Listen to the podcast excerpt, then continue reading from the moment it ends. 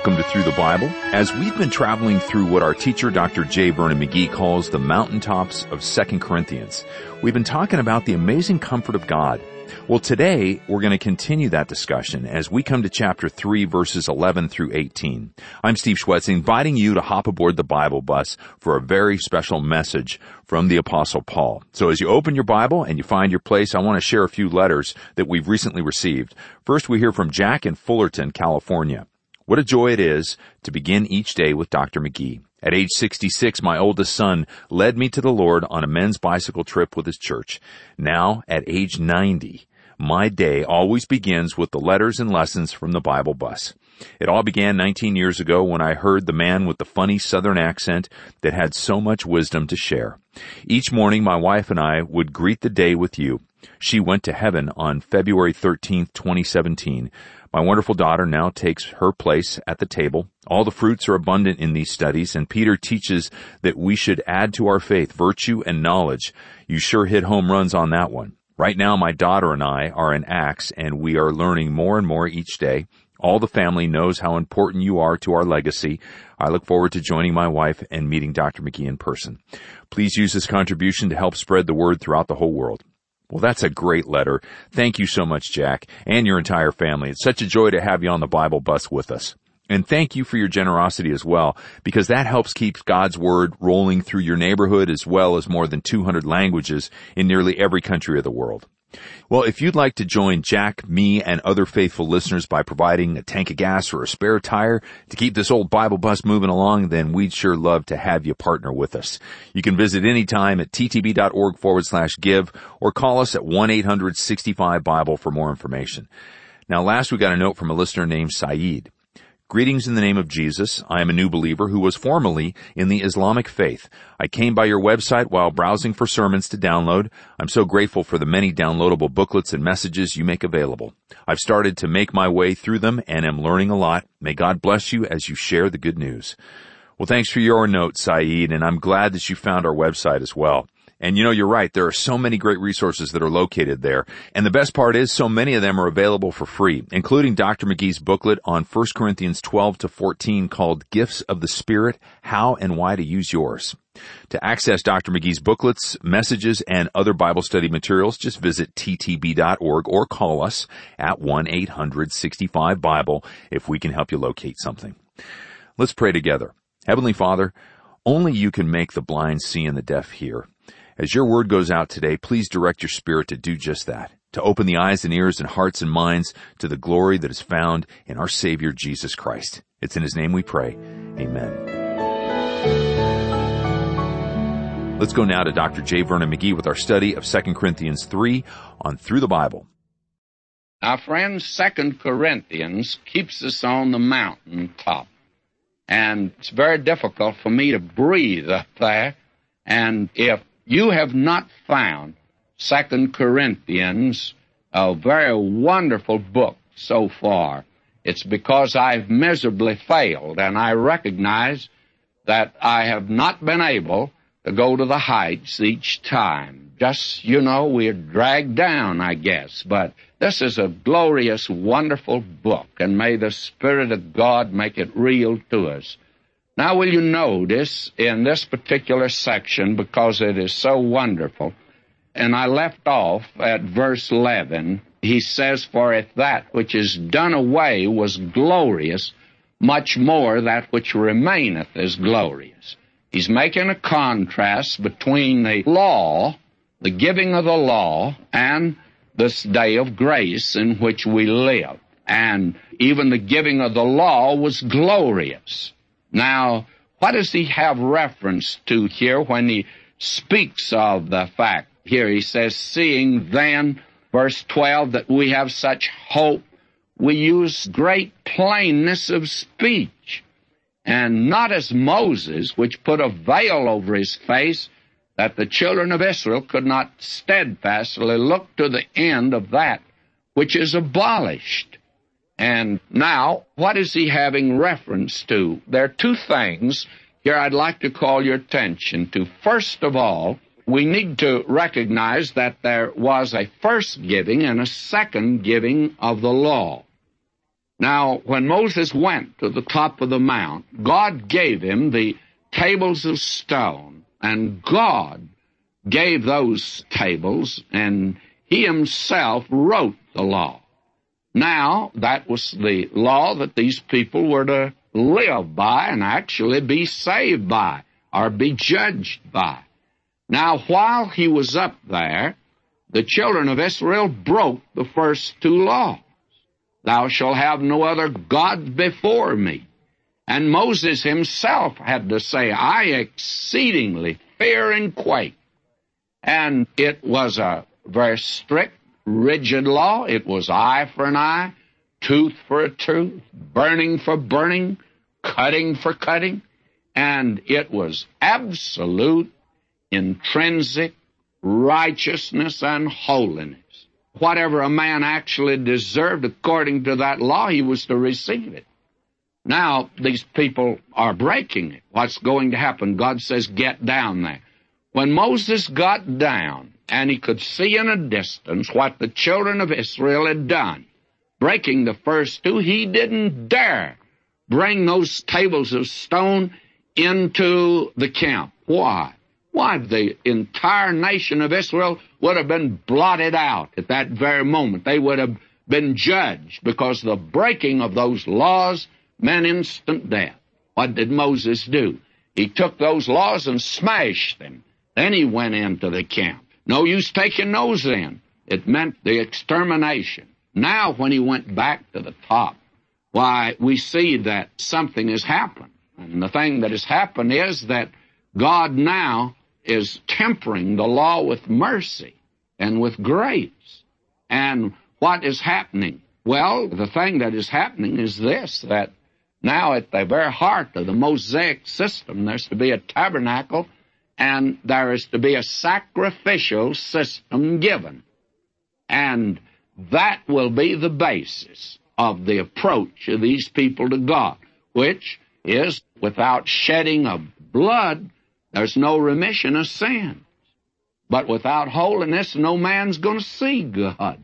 Well, how in the world are we going to get into His presence? Well, God will have to make a way for us, and God made a way. And therefore, that is the thing that we have reference to here. But when Moses came down, and let me tell you, it was a glorious, wonderful thing now that he's come down with the second commandments, and in it the law, which was a ministration of condemnation, and it's called also a ministration of righteousness, and it demands righteousness of man, and man was unable to produce it of himself. And now we find here that there is grace. And this is the thing that Paul later on found. A man under the law who persecuted Jesus Christ. And then he said that I might be found in him not having mine own righteousness, which is of the law, but that which is through the faith of Christ, the righteousness which is of God by faith. Now here is a ministration of glory indeed, and that is the glorious gospel. Now I want you to notice what he's talking about here. The law was glorious. It had made a way of salvation. And we are told here that it's the glorious gospel. And that's a wonderful thing that it's called. And elsewhere we hear of the blessed God. Well, actually, it means the happy God. And what is it that makes God happy? Well, the thing that makes God happy is that He's a lover of man. He wants to save them. And we are told in Micah 7:18 he delighteth in mercy and that judgment is his strange work and the reason is he delights in mercy and he has no pleasure he says in the death of the wicked but that the wicked turn from his way and live God wants to save and the thing that makes him happy we have a happy God what a glorious picture that you have here now, will you notice this? When Moses came down the second time, there's joy in his heart, and his face shone now that there is a way for the children of Israel through the sacrificial system.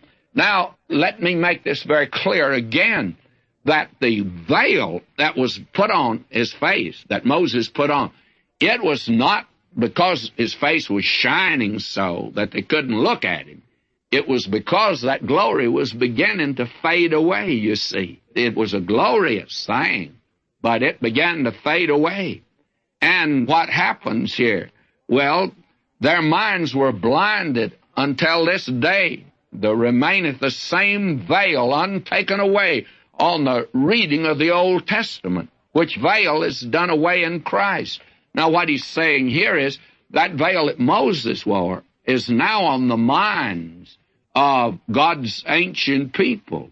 And it's on there because of the fact that these people actually don't see that Christ is the end of the law for righteousness and that he is the fulfillment of it.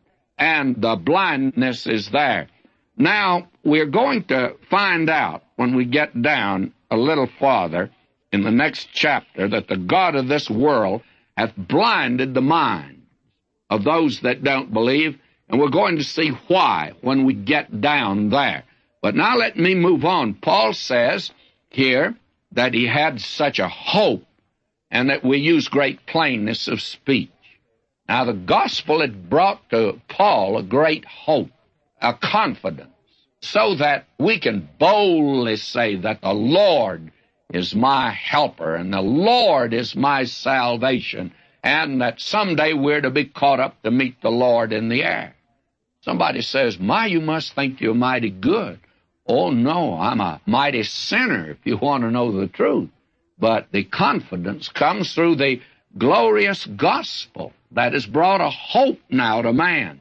And Paul says because of that, he uses great plainness of speech. Now he's going to talk a little in the next chapter about we have this treasure in earthen vessels. And Paul, as he came preaching the gospel, he made it very clear. He said, I didn't come to you with excellency of speech.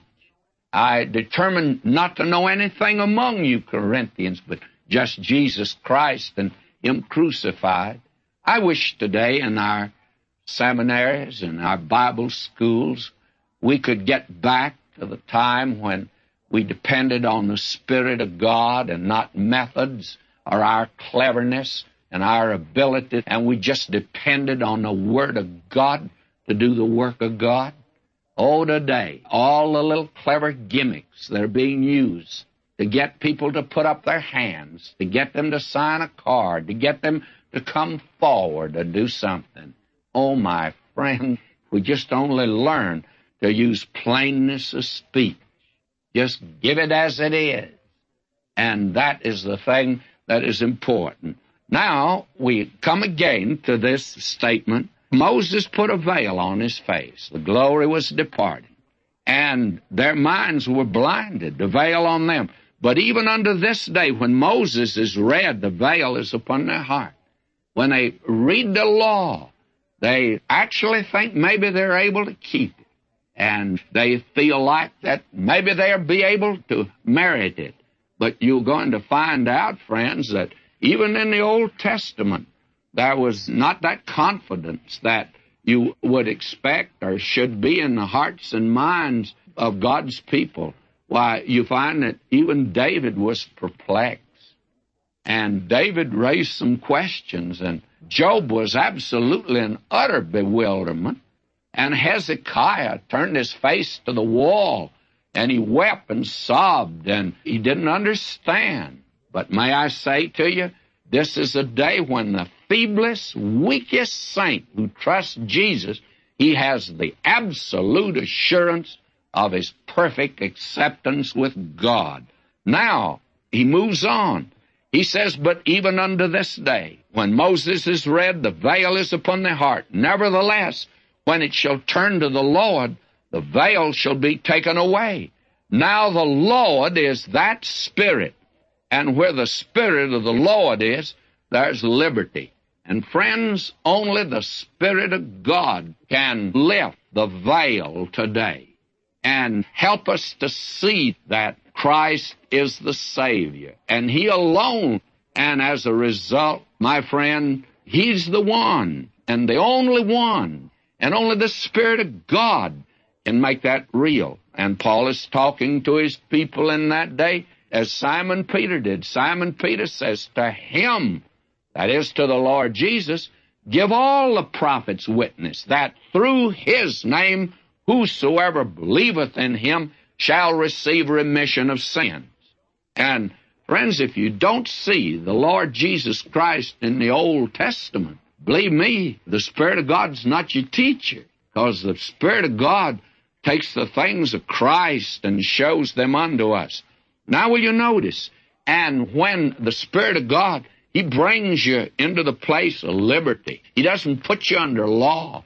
He delivers you from law and brings you to Christ. And when He does, will you notice this? But we all, with open face, beholding as in a glass the glory of the Lord, are changed into the same image from glory to glory, even as by the Spirit of the Lord. Now, this is a very wonderful passage of Scripture here, and it's been, I think, abused today a great deal, and as a result, why we find there are those that take a position that it's more or less, if they will only turn to Christ, then if they will behold Him and look to Him, then they will be able to witness. Well, I'm not sure that that's the thing that's here. May I say to you, I think that he's talking very candidly about something else that I believe is very important here.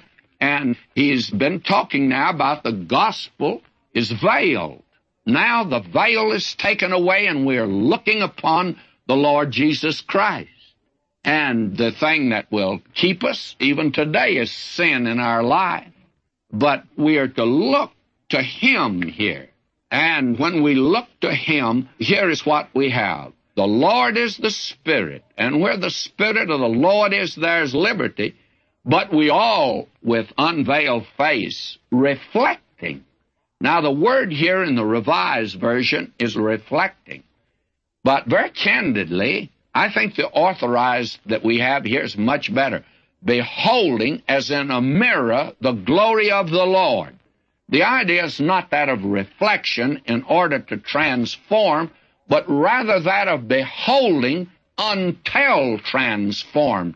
And then we can reflect. And I think it should be we're beholding as in a mirror the glory of the Lord. We're transformed into the same image from glory to glory, even as from the Lord the Spirit. Now, may I say that I have before me today the Amplified Version.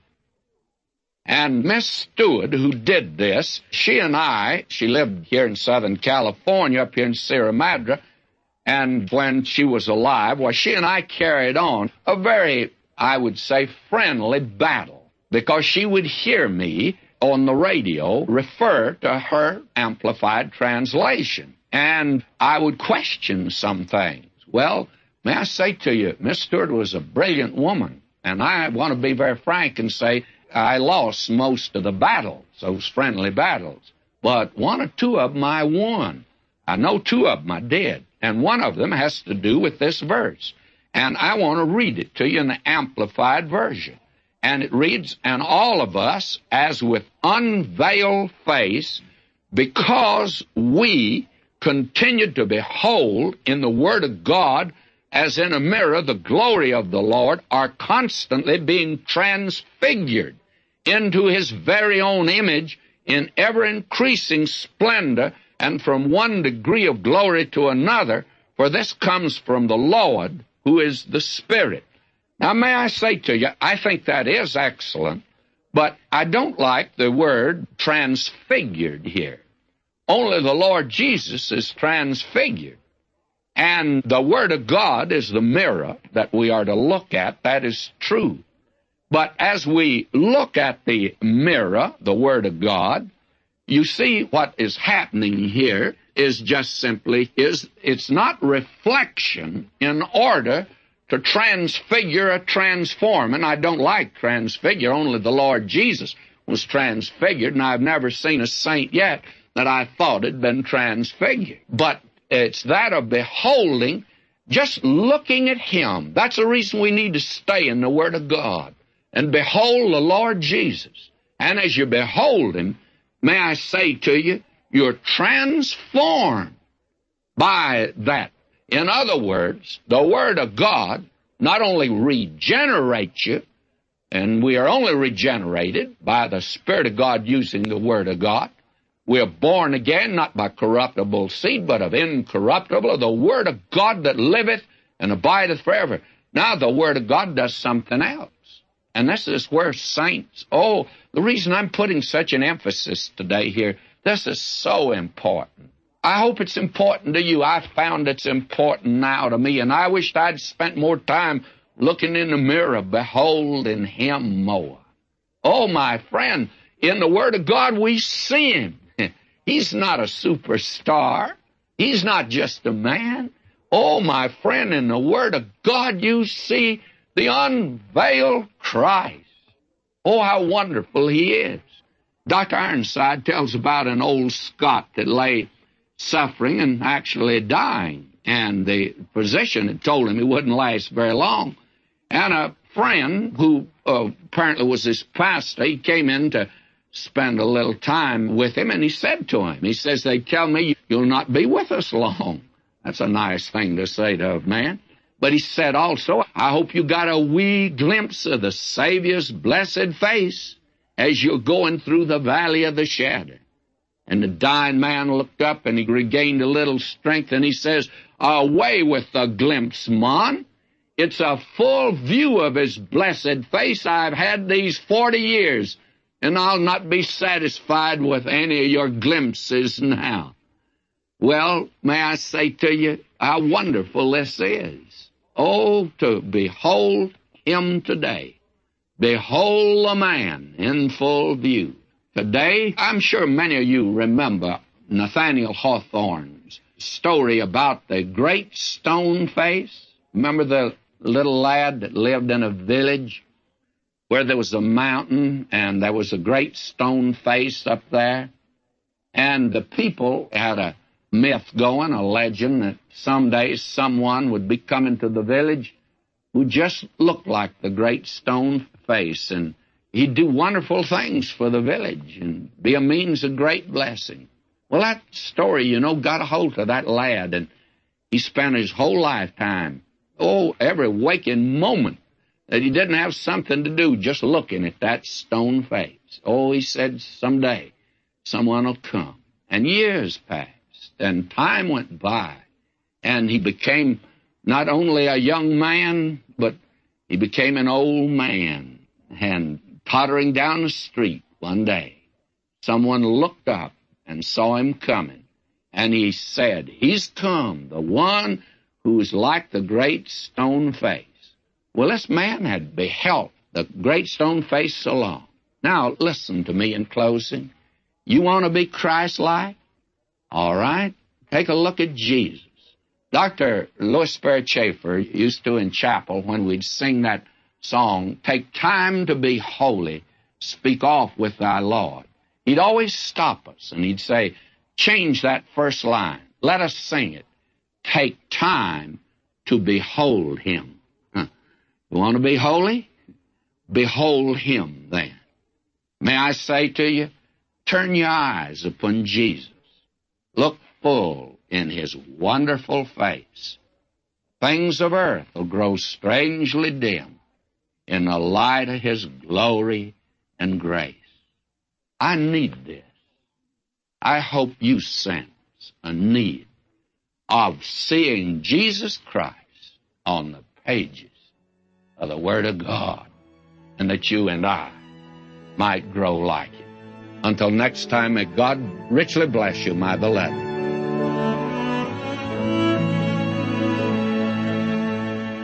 What an important message. If you'd like to listen to it again or share it with a friend, visit ttb.org or you can call us at 1-800-65-BIBLE if we can help you partner with Through the Bible in taking the whole word to the whole world. Again, that's 1-800-65-BIBLE. Or write to us at Box 7100, Pasadena, California 91109. In Canada, box 25325. London, Ontario N6C 6B1. Next time we continue our study of God's comfort in 2 Corinthians chapter 4. I'm Steve Schwetz and I'll be here saving a seat on the Bible bus just for you. Jesus